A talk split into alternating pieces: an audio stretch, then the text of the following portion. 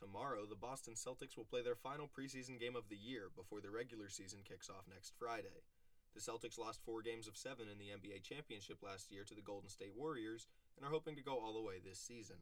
I sat down with Boston Globe's NBA columnist Gary Washburn and Bleacher Report writer Sherrod Blakely to preview the upcoming season. Washburn says the Celtics believe they are the team to beat in the Eastern Conference this year. I think that there's as close as they got last year. There's a definite sense of urgency this year because you got to go after it now. You got to make uh, the moves and have the mentality. You got to win it this year because you, nothing's promised. The paramount question of this approaching season for the Celtics, though, remains how the team will play without their head coach Ime Udoka, who is currently serving a one-year suspension for violating team interpersonal relationship policies. Blakely believes Udoka was a large part of the team's championship run.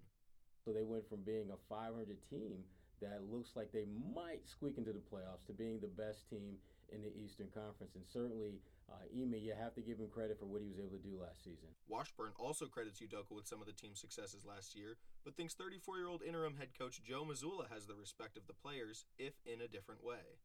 It's a different relationship. It's more like a peer coaching you, or, or for some of the guys, like an kind of an older brother, as opposed to Udoka, who's 11 years older than Mazzulla. It was more of a father figure in a sense. Last season, the Celtics won 51 games, good for second in the Eastern Conference. After considering offseason moves and returning players, Washburn and Blakely both shared how many wins they think the team can take home this season. I counted last year, they lost at least 12 to 14 games last year that they could have won. Like easily blown fourth quarter leads, you know, blown execution down the stretch. So I say 57.